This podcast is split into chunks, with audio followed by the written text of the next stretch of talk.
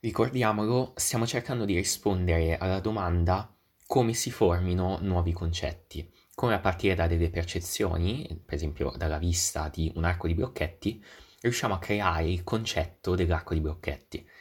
Eh, abbiamo visto che appunto possiamo mettere insieme tante abilità, eh, una che abbiamo chiamato uniframing, l'altra accumulare, riformulare, transframing. Adesso è il momento di vedere un po' più nel dettaglio tutte queste cose. Per quanto riguarda gli uniframes, come abbiamo detto, essi consistono nell'andare a prendere eh, delle caratteristiche, diciamo, apparentemente separate eh, e diciamo discordanti magari tra di loro e metterle insieme in un concetto unico. L'arco di blocchetti mettiamo insieme cose come il, il vuoto che c'è in mezzo, eh, i due blocchetti che eh, fungono da sostegno di un blocchetto superiore, il fatto che i due blocchetti non si toccano, il fatto che il blocchetto superiore può essere di forme diverse, a noi basta che si trovi sopra e che sia sostenuto dagli altri due, e basta questo perché si formi un arco di blocchetti. Ecco, stiamo mettendo insieme tante cose, no? Tante caratteristiche e stiamo unificando tutte queste caratteristiche in un singolo concetto, che è quello dell'arco di blocchetto. In particolare le azioni diciamo, che possiamo fare nel momento in cui creiamo un uniframe sono eh, diciamo mm, all'incirca 3 o 4. Eh, la prima è la, quella iniziale, è quella dell'imposizione. Prendiamo delle caratteristiche, imponiamo che queste eh, diciamo vadano a far parte del, eh, di un nuovo concetto. Nello stesso tempo la cosa vale anche in negativo, potremmo chiamare quest'ultimo caso prevenzione, cioè così come diciamo in positivo rendiamo delle cose come parte di un concetto, dall'altra parte in negativo dobbiamo escluderne delle altre. Quindi tramite la prevenzione andiamo a escludere cose del tipo, nel nostro caso, eh, i blocchetti della base che si toccano, ecco in questo caso non è più un arco di blocchetti. Stiamo prevedendo il caso in cui ci troveremo di fronte a una struttura simile per dire no, questa non è un arco di blocchetti, non fa parte del mio concetto di arco di blocchetti, perché i due blocchetti della base si toccano e quindi non c'è più il varco centrale e quindi la caratteristica principale del concetto che ho appena creato con l'imposizione di arco di blocchetti eh, va, diciamo, a decadere.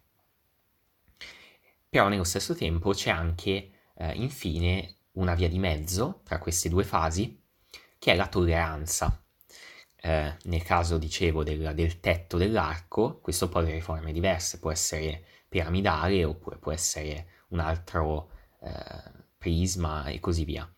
Può avere forme diverse, basta che sia sostenuto dagli altri.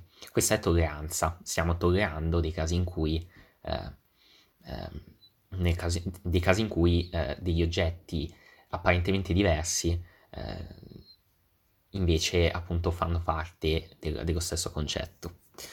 Chiaramente la tolleranza è basic per andare a definire WinFrame. Se non ci fosse la tolleranza, vorrebbe dire che andremo a definire un concetto per ogni tipo di oggetto possibile della realtà. Quindi eh, è importante proprio avere tutti e tre questi aspetti, l'imposizione, la tolleranza e poi eh, l'altra che ho detto, sia la, la prevenzione. Ora, la cosa da notare, eh, diciamo principalmente del, del, discorso dell'arco di blocchetti, torniamo sempre su questo esempio perché è particolarmente rappresentativo, è che eh, possiamo realizzare questo concetto con poche informazioni di fatto. Possiamo dire che, eh, come dicevo prima, ci sono due blocchi che sostengono un blocco superiore e che c'è un buco in mezzo. Questo fondamentalmente potrebbe definire un arco di blocchetti. Eh, Eppure ci sono tante cose che potremmo aggiungere, tanti dettagli in più che potremmo aggiungere a questa descrizione. Potremmo rendere il concetto di arco di blocchetti più dettagliato. Il punto è che questo andrebbe esattamente contro il nostro obiettivo. Il nostro obiettivo è quello di creare un concetto che sia generale e a partire del quale noi possiamo riconoscere eh, oggetti differenti. Quando in futuro vedremo un nuovo arco di blocchetti, o meglio, per tornare alla storia che ho raccontato nello scorso episodio, quando il bambino, il nostro bambino vedrà un arco di blocchetti, saprà identificarlo come arco di blocchetti, proprio perché nonostante magari quell'arco di blocchetti avrà dei blocchetti di colore diverso, di forma diversa, sarà posizionato in un'angolazione diversa, per esempio. In tutti quei casi sarà riconosciuto comunque come arco di blocchetti perché possiede le caratteristiche principali che sono state imposte eh, nel momento in cui quel concetto è stato creato. Attenzione che questa cosa è veramente importantissima, noi non dobbiamo né mettere troppi dettagli nel nostro uniframe, perché se ce ne fossero troppi non, non ci servirebbe a nulla, perché identificherebbe un singolo oggetto. Nello stesso tempo non dobbiamo togliere troppi dettagli, perché altrimenti tutti, tutte le cose della realtà verrebbero identificate con quell'oggetto lì. Se noi dicessimo che l'arco di blocchetti è semplicemente un qualcosa con un buco, per esempio, allora una ciambella sarebbe un arco di blocchetti. Invece non è così perché ha caratteristiche diverse. È importante andare a mettere più o meno, è ovvio che, che non è facile per il nostro cervello, però è importante andare a scegliere un po' quelle caratteristiche più uniche eh, e nello stesso tempo non sceglierne troppe e non sceglierne di troppo specifiche. Quindi avere una tolleranza che sia proprio una via di mezzo eh, in, modo da, in modo che poi il concetto possa essere utilizzato il più spesso possibile. Un buon modo per andare a definire le caratteristiche principali di un uniframe è quello di andare a costruire, eh, chi mi segue su Instagram ha già avuto un'anticipazione su questo, andare a costruire un ponte tra struttura e funzione. Cioè, l'arco di blocchetti che noi abbiamo descritto, perché abbiamo, abbiamo, perché il bambino ha dovuto creare questo nuovo concetto? Perché nel momento in cui giocava si sono verificati una serie di eventi, abbiamo detto il cambio di mano, per esempio, per cui eh, insomma il bambino si è trovato di fronte a un qualcosa di insolito. Ecco, la necessità di creare quel nuovo concetto è stata imposta nel momento in cui eh, si è verificato un evento nuovo e quindi in modo da, diciamo così, ricordarsi come comportarsi di fronte a un evento simile, è stato necessario creare un nuovo concetto. Dall'altra parte è stato necessario creare un nuovo, un nuovo concetto sull'arco di Brocchetti perché mai era stata vista una cosa simile, mai si verificavano eh, eventi simili di fronte, di fronte a, un, eh, a una costruzione, a una struttura di quel tipo. Quindi un buon modo per andare a definire un nuovo concetto e per andare, quindi non solo per causare la formazione di un nuovo concetto, ma anche per andare a scegliere nel modo migliore le caratteristiche di quel concetto, è proprio andare a legare eh, la struttura che eh, caratterizza quel concetto, nel nostro caso l'arco di blocchetti è il varco centrale con i due blocchetti sulla base che sostengono l'altro, ormai sto diventando ripetitivo, andare, andare, a collegare questa cosa alla funzione, a quello che succede, agli eventi, no? Quindi, in questo caso, il fenomeno del cambio di mano. Questo permette di andare a individuare le caratteristiche principali dell'arco di blocchetti. Eh, che sono quelle che ho detto e che sono quelle che sono quelle lì perché eh, sono quelle che sono legate eh, alla funzione, al fenomeno che si verifica del cambio di mano. Per essere ancora più chiaro faccio un altro esempio, prendiamo una sedia così ci stacchiamo un po' dall'arco di blocchetti, prendiamo una sedia, la sedia è un po' un esempio lampante del, del, del collegamento tra struttura e funzione, cos'è che eh, a cosa ci serve la sedia? La sedia ci serve per sederci. Um, quindi quali sono le parti della sedia che fungono uh, a, questa, uh, a, questo obiettivo, che, che, hanno questo obiettivo? Sono le, le gambe della sedia che servono per sollevare il piano di appoggio in modo da permetterci di sederci in modo comodo, altrimenti ci siederemo per terra poi il, chiaramente il piano su cui ci appoggiamo e lo schienale. Questo ci permette di creare il concetto di sedia facendo riferimento a questi tre elementi principali che proprio sono gli elementi che si riferiscono alla funzione della sedia. Dall'altra parte per esempio, eh, il, il, è chiaro, c'è sempre il, il, risvolto della medaglia, no? Quindi abbiamo un vantaggio, questa, questa cosa del collegare funzione e struttura ci aiuta eh, a scegliere le caratteristiche principali del concetto nuovo che andiamo a creare, però dall'altra c'è anche la parte negativa, per esempio se ci troviamo di fronte a un blocco, un blocco proprio un cubo, eh, tipo i panettoni della, della, dei, della strada, di marciapiedi, noi ci possiamo sedere lì sopra, eppure non c'è uno schienale e neanche ci sono delle gambe, sì c'è una struttura diversa, quindi vabbè le gambe in realtà le possiamo individuare, però non c'è lo schienale, eppure lo utilizziamo comunque come sedia, chiaramente non è una sedia, lo sappiamo, ma svolge la funzione comunque di sedia. Quindi nello stesso tempo diciamo che c'è, c'è un, una, una, complicazione. È bene però sottolineare che il concetto del, del, nostro panettone su cui ci siamo seduti, panettone intendo quelle strutture eh, diciamo a semisfera che si trovano eh, per non far entrare le macchine tipo sui marciapiedi, cose così, ehm, nel momento in cui ci, ci sediamo su quel panettone sappiamo che è un panettone e che non è una sedia, però sappiamo che comunque può svolgere la funzione di sedia proprio perché ha delle caratteristiche in comune con il concetto di sedia. Quindi c'è la separazione dei due concetti, però c'è una comunanza di funzione.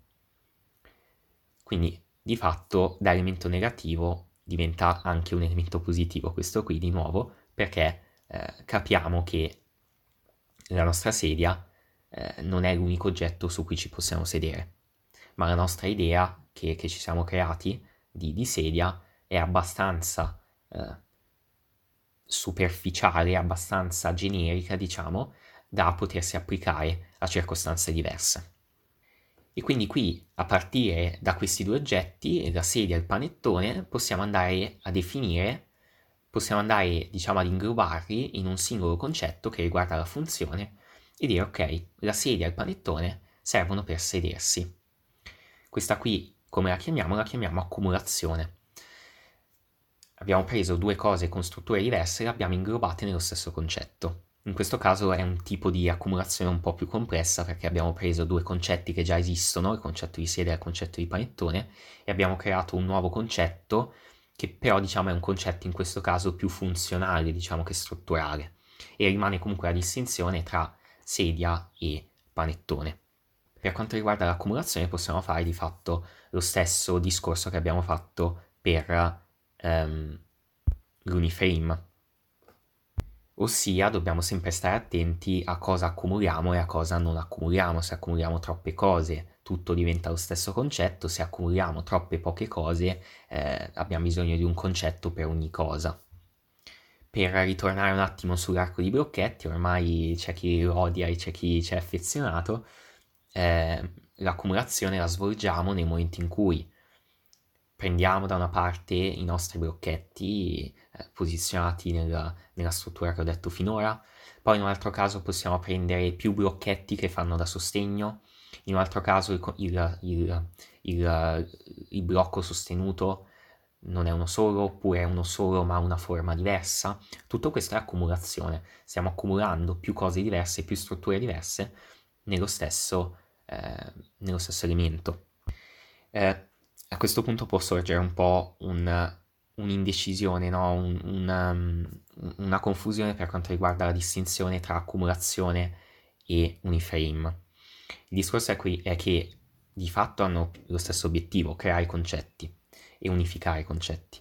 Solo che Uniframe lo fa di fatto prendendo le parti in comune, sceglie le caratteristiche generali, uno scheletro potremmo dire, sulla base del quale si deve poggiare, si deve creare qualsiasi altro oggetto che abbia la forma di quella ehm, di quell'uniframe appena creato, di quel concetto appena creato.